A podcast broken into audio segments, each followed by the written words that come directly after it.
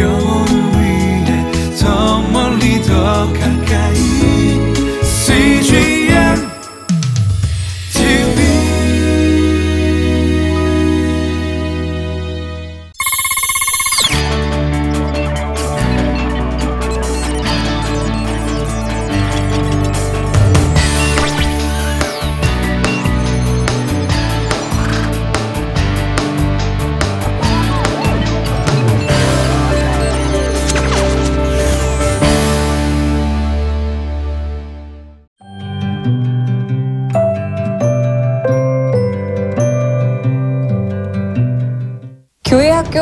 수가 지난 10년 새 많게는 40% 감소했던 통계가 있는데요.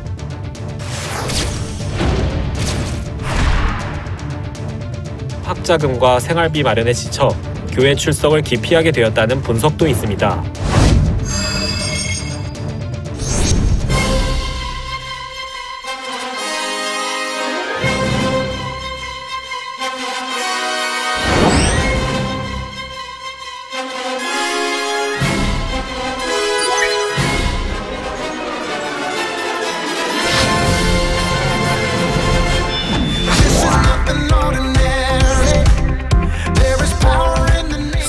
공이 아니라 성경을 강조해야 된다라는 겁니다.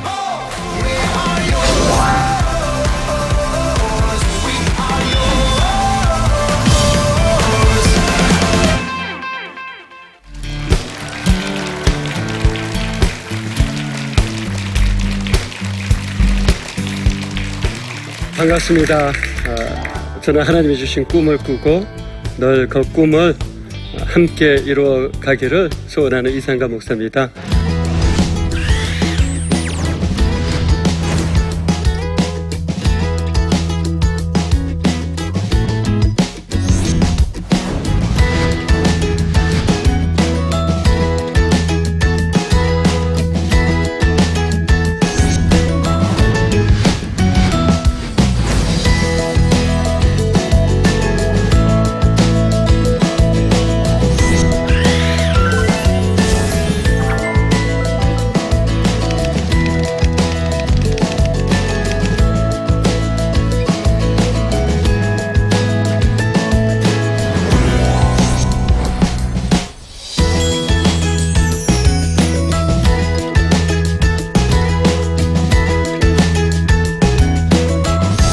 오늘 여러분과 함께 나누기를 원하는 것은 한국교회의 차세대와 소통하라라는 제목으로 함께 나누기를 원합니다.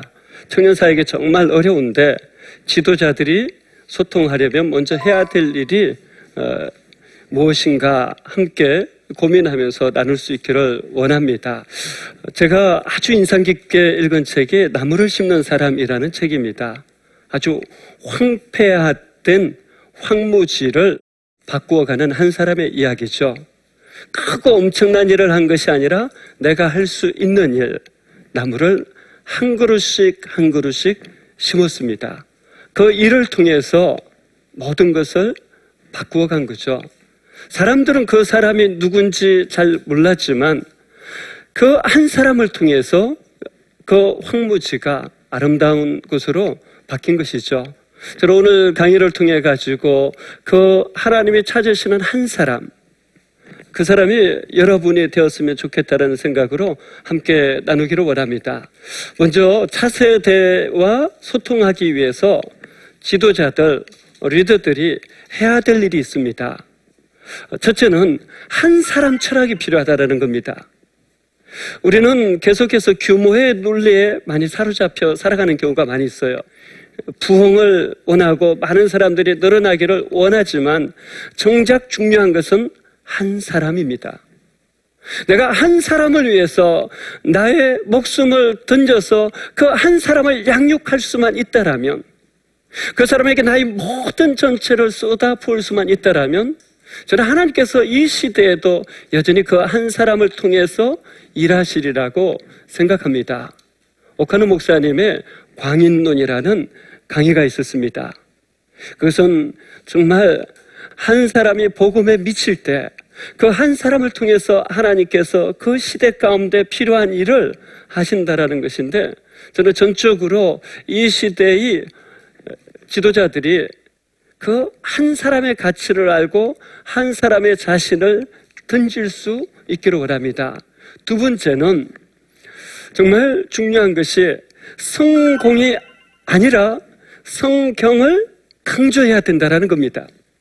이전 세대는 계속해서 성공을 강조했죠.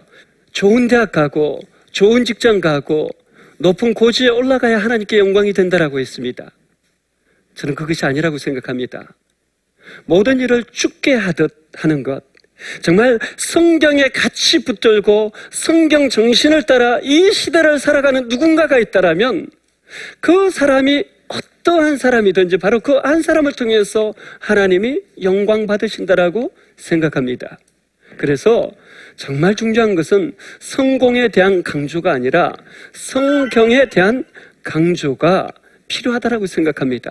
우리가 키워내야 될 다음 세대는 성공에 미친 세대가 아니라 성경에 미친 세대가 나올 수만 있다라면 이 한 사람을 통해서 하나님께서 우리 민족을 바꿔갈 것입니다.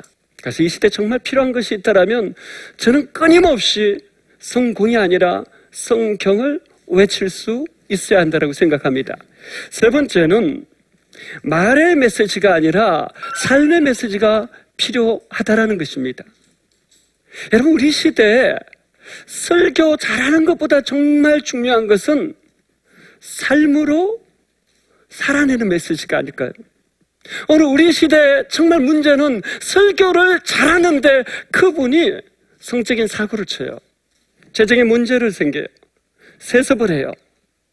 사실 이런 것들 때문에 다음 세대, 청년 세대들이 교회를 떠나지 않습니까? 그러나 정말 지도자들이 하나님 앞에 서서 말씀대로 살아내려고 몸부림치는 것을 이 시대의 청년들에게 보여줄 수만 있다라면 청년 사역자들이 청년들을 향해서 다른 것을 몰라도 진실된 인격으로 내가 좀 부족해도 좀 연약해도 하나님 사랑하는 마음으로 그 말씀을 살아내려고 씨름하는 모습을 보여주면서 한 해 한 해 지나가면서 그 사역자가 성장하는 모습만 보여줄 수 있다라면 저는 그 사람이 바로 그 시대, 그 교회, 그 청년을 위한 하나님의 메시지가 될 수 있다라고 생각합니다. 네 번째는 지식의 축적이 아니라 하나님 경험의 실제가 필요하다라는 거죠. 사실 하나님을 경험해서 알지 못하면 그 자신이 다른 사람을 바르게 인도할 수 없습니다. 다니엘은 하나님을 아는 백성은 강하여 용맹을 바르리라 말하죠. 강하다. 이건 밀어내는 힘이에요. 수비력이에요. 용맹을 바란다. 공격하는 힘이에요. 오늘 정말 우리 안에 이 수비력과 공격력을 갖추지 못한 것이 결국은 하나님을 아는 지식의 빈약함이죠. 우리 지도자들이, 리더십들이 하나님을 실제적으로 경험해서 아는 데 있어서 자라가야 할 것입니다. 다섯 번째, 그런 의미에서 결국 말씀과 기도의 두 축을 삶의 현장으로 연결해야 된다는 것입니다. 지도자들이 먼저 그것을 보여주어야 하는 거죠. 단지 설교 잘하고 끝나는 것이 아니라 단지 기도하고 끝나는 것이 아니라 그 설교가 그 기도가 어떻게 삶으로 연결되어질 수 있는지 그것이 교회 안에서만이 아니라 삶의 현장 곳곳에서 어떻게 녹아 들어갈 수 있는지를 보여주는 것이 정말 필요하다고 생각합니다. 자, 그런 의미에서 저는 이제 한국 교회가 차세대와 이렇게 소통하라 하는 나침반이 될 몇 가지를 나누고 싶습니다. 첫째는 청년의 눈높이에서 섬겨주면서 소통해야 한다는 것입니다. 특별히 어, 청년부를 섬기시는 장년 세대에게 부탁하고 싶습니다. 직장 상사처럼 하시면 안 됩니다. 모든 걸 간섭하시고 통제하시고 결제하는 그런 식으로 접근해서는 안 됩니다. 청년들과 같은 눈높이에서 같이 놀 수 있으셔야 돼요. 그래야지 소통이 되고 청년들이 정말 내가 어떻게 살아가야 될지를 보게 되고 그것을 따라갈 수가 있습니다. 두 번째, 청년이 자립, 자치, 자생할 수 있도록 배려해 주었으면 좋겠습니다. 이것이 쉽지 않지만 저는 꼭 필요하다고 생각합니다. 세대가 바뀌었습니다. 과거에는 위에서 이야기하면 그대로 들었지만 지금 세대는 스스로 성장하고 스스로 실수하고 실패하면서 배울 수 있도록 허용해야 합니다. 저는 장로님들을 설득해서 청년들에게 재정을 자립을 시켰습니다. 청년들이 낸 모든 헌금은 청년들이 기도하면서 너희가 교회니까 교회가 해야 될 일을 너희가 해라. 너희는 예수 그리스도의 몸이라면 예수님이 이 시대를 살아간다라면 어떻게 할 것 같은지를 고민하고 너희가 이 시대 작은 예수가 되어서 그 일을 해보라고 격려했습니다. 놀라운 일들이 일어납니다. 청년들이 주인의식을 가지고 있죠. 스스로 헌금한 돈 절대 허투루 쓰지 않습니다. 기도하면서 정말 필요한 곳에 특별히 세상에 섬김이 필요한 곳으로 낮은 곳으로 흘러가더라고요. 저는 교회 규모에 관계없이 이러한 시도들이 필요하다고 생각합니다. 세 번째는 섬김의 본을 보이면서 소통하라는 것입니다. 지도자들이 특별히 섬김의 본이 돼야 되는데 이 부분은 제자 훈련을 하면서 그 제자 훈련을 지식으로만 가르치지 말고 저는 삶으로 가르치라고 얘기하고 싶습니다. 제자 훈련을 시키면서 성경 말씀을 배울 뿐만 아니라 실제적인 삶의 현장으로 데리고 가는 거죠. 저는 제자 훈련 시키면서 훈련 받는 청년들과 함께 보육원 섬김을 했습니다.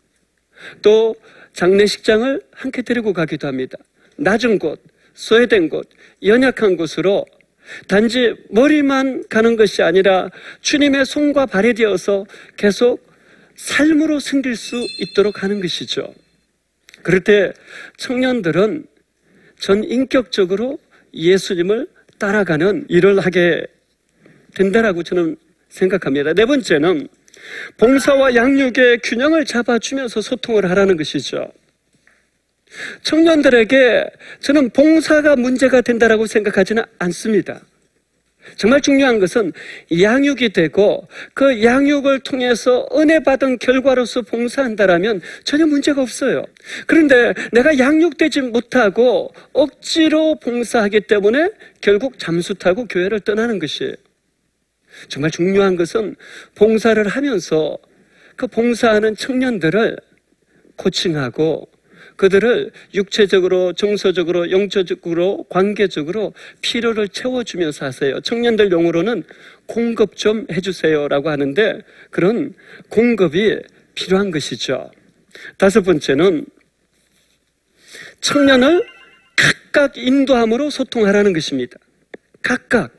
예수님은 각각 인도하셨어요. 이 말은 청년들은 은혜와 은사가 각각 다른데 그 은혜와 은사를 따라 인도하고 청년들의 미래에 대해서 같이 고민해 주세요. 우리 자녀들 아닙니까? 다음 세대 아닙니까? 가정에서 고민하듯이 교회에서 같이 고민하는 것이죠. 그래서 청년들이 좋아하면서 잘하면서 축복의 통로가 될 수 있는 일을 할 수 있도록 끊임없이 격려하고 교회가 가장 청년들을 많이 응원하고 격려하는 곳이 될 때 저는 청년들 절대 그 교회 떠나지 않을 걸로 생각합니다.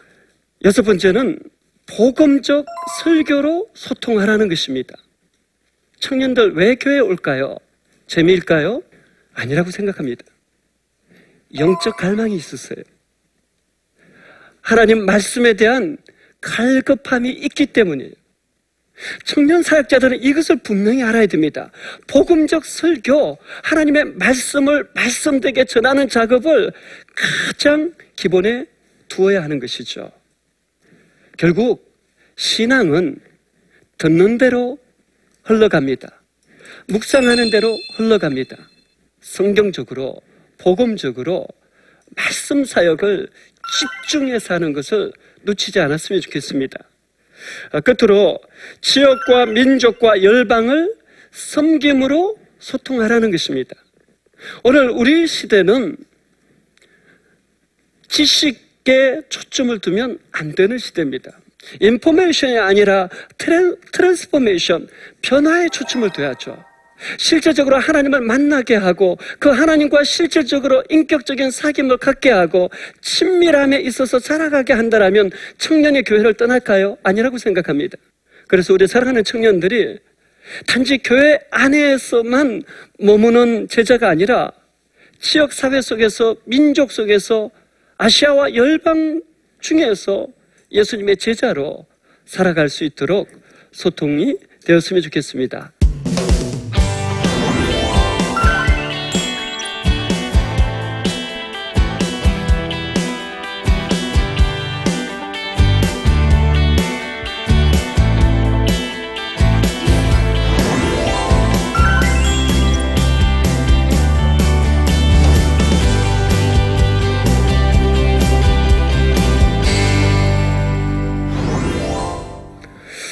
들어주셔서 감사드리고요. 또 질문 있으시면 나누면 좋겠습니다. 이렇게 삶에 대해서 어, 이그젠플을 보여줘라. 아, 이렇게 말하는데 예, 목사님 그 어, 사역 가운데 어느 학생이라도 와서 목사님 저희들한테 가르쳐 주는 대로 살고 계신가요? 어, 이렇게 예, 물어본 그런 질문 받으신 적이 있나요? 어, 그런 질문을 받은 적도 있고요. 한 가지 예를 들면 그런 거예요. 제가 청년 사역을 막 시작했을 때 우리 청년들이 제 차에 타면 놀이동산 온 것 같다고 했어요. 이렇게 운전을 워낙 험하게 해가지고 저를 앞지르는 차가 있으면 제가 거의 90% 이상 추월 다시 합니다. 예. 그런데 이제 시간이 지나면서 제가 결혼하고 제가 계속 운전 습관을 못 고치고 있는데 어느 날 아내가 제 차에 앞에 에, 붙여놨더라고요. 지금 여기에도 하나님은 계십니다. 어, 제가 그거 보면서 6개월을 붙여놓고 계속 운전을 했어요. 그러고 나니까 어, 한20% 추월하는 정도로 줄더라고요. 그러면 지금은 그렇게 하지 않습니까? 라고 한다라면 지금도 100대가 저를 추월하면 5대 정도는 추월하는 것 같습니다. 아, 제 마음의 소원은 뭐 한 5년 정도 흘렀을 때 100대가 저를 추월한다라면 편안하게 다 이렇게 무슨 사연 있겠지 하고 어, 보내줄 수 있으면 좋겠다라는 생각 들고요.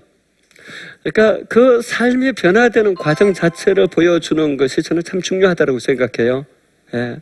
그래서 청년들 가운데서도 저는 넘어지고 실수하고 실패하고 무너질 수 있지만 어, 항상 예수님이 하신 말씀 나도 너를 정죄하지 아니하노니 가서 다시는 죄를 범하지 말라 이 말씀 붙들고 씨름했으면 좋겠다 이런 어, 생각을 합니다. 하나 질문 드리고 싶은 건 이제 청년 사역자로서 10년을 살아보셨고요. 이제 담임 목회자로서 또 청년들을 대하고 있잖아요. 담임 목사 입장에서 우리 교회 청년부를 돕기 위해서 어떤 소통이나 또는 어떤 지원을 해줘야 청년들이 좋을까? 이 면에 대해서 한번 좀 소개를 해줘도 좋을 것 같습니다. 어, 담임 목회자가 되고 나서 사실 가장 열심히 하는 것은 밥 사주고 커피 사주려고 하는 것을 열심히 하고요. 어, 제가 또 노력하는 것은 어, 적어도 우리 에, 청년 리더십들이 어떤 고민을 하고 어떤 기도 제목을 가지고 있는지 어, 청년들의 상황에 대해서 계속 관심을 기울이고요. 저는 또 우리 청년들 개인의 문제만이 아니라 우리 사회 구조적인 문제를 목회자들이 관심을 가지고 풀어갈 수 있어야 된다고 생각합니다.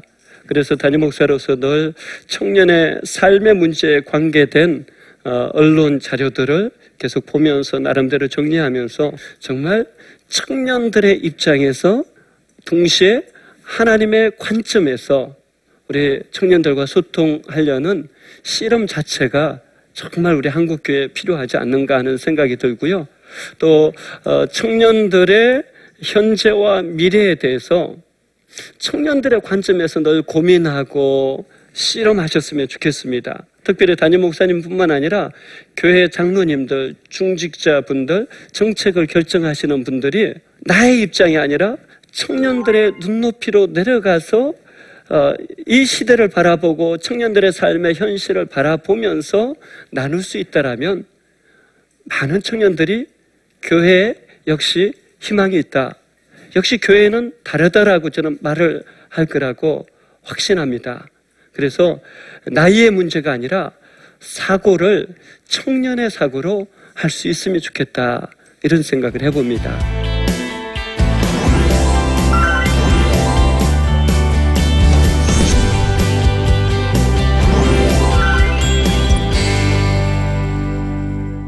네, 오늘 이 자리에 어, 많은 청년 사역자들도 또 청년들도 참여하셨는데 아마 궁금한 것들이 있을 것 같아요. 혹시 질문할 것이 있다면 이 시간에 한 명씩 해주시면 좋겠습니다. 네, 네, 저는 지금 현장에 실제로 청년 사역을 하고 있는 그 박천종 목사라고 합니다. 오늘 귀한 강의 잘 들었고요.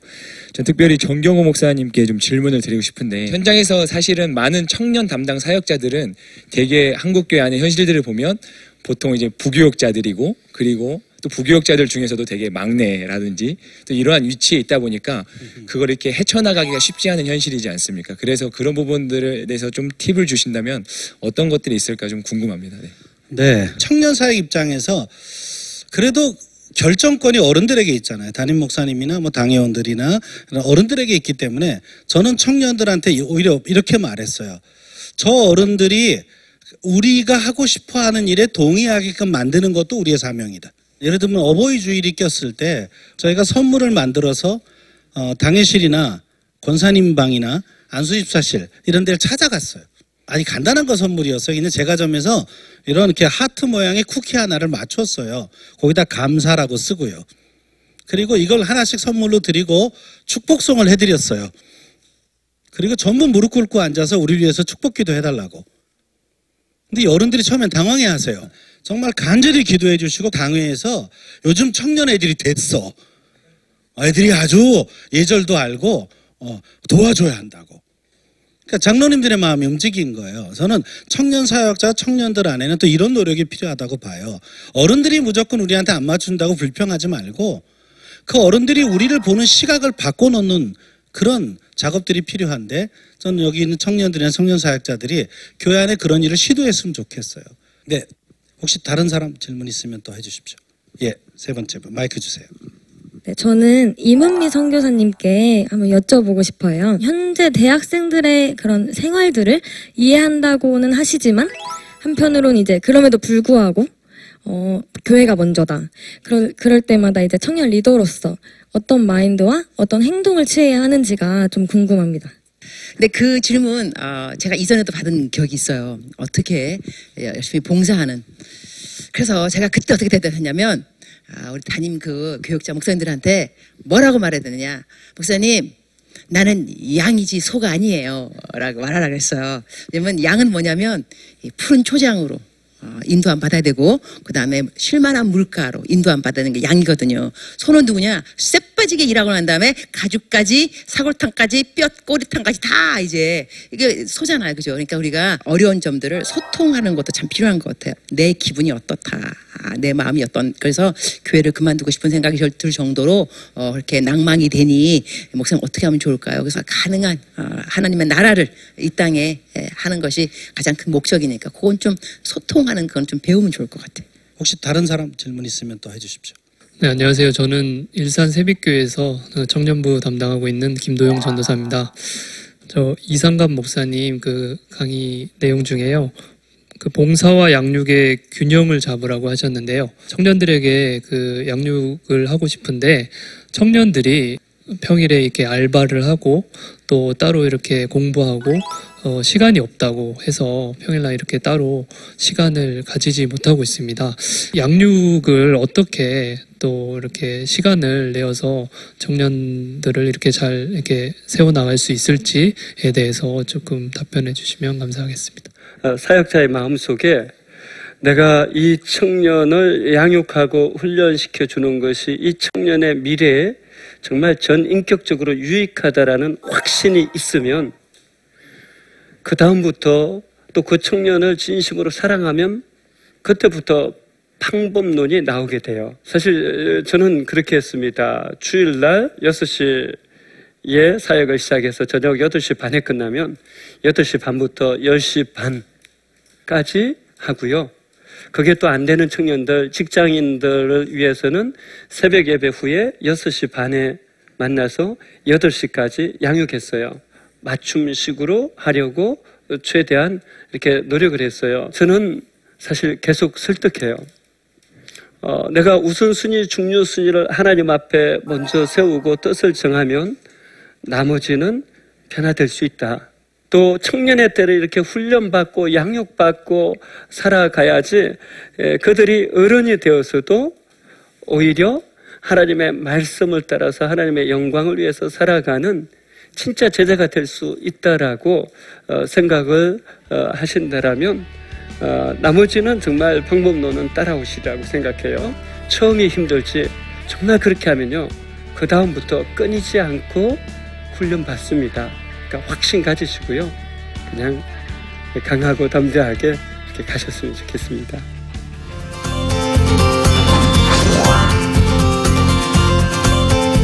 청년들 왜 교회 올까요? 재미일까요? 영적 갈망이 있었어요. 하나님 말씀에 대한 갈급함이 있기 때문에 내가 누군가로 정말 사랑받았다 하는 확신이 있다면 돌아오게 됩니다. 여러분 분명히 청년들도 목회의 아주 중요한 대상입니다.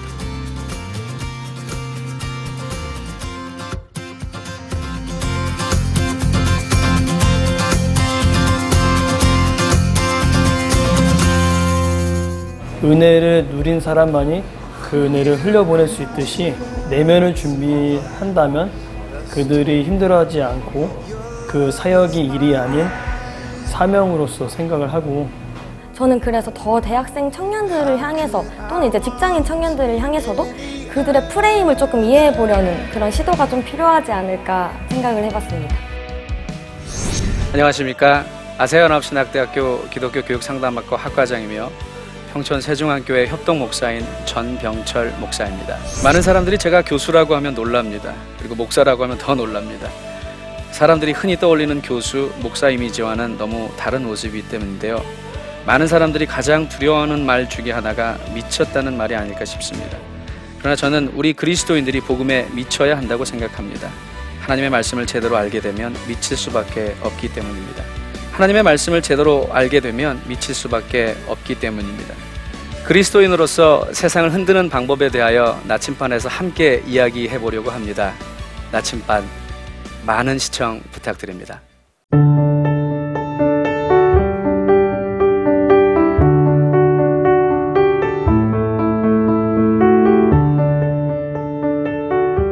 한 가정을 이루고 기대함으로 아이를 기다리던 개태와 사모님. 조급한 마음이 있었지만 하나님께서 새 생명을 선물해 주셨습니다. 축복이에요. 하나님의 축복을 많이 받았으면 좋겠다고 생각해서 축복이라고 지었습니다. 기쁜 마음도 잠시 임신 초기 계속된 하혈로 아무 일도 할 수 없었습니다. 그때부터 한 3개월 정도 교회를 못 갔어요. 너무 힘든 와중에 CGN TV를 통해서 새벽 기도를 드렸었어요. 하나님이 실현 가운데서도 내가 하나님을 얼마나 의지하고 있는지, 그리고 하나님을 얼마나 신뢰하고 있는지, 그걸 더 보시는 걸 거다라고 생각을 해요. 그 시기가 지나고 나서 하나님이 이 시간을 복되게 하셨다는 생각이 많이 들어요. CGN TV를 통해서 하나님 말씀이 흘러나오는 것 자체가 위로였던 것 같아요.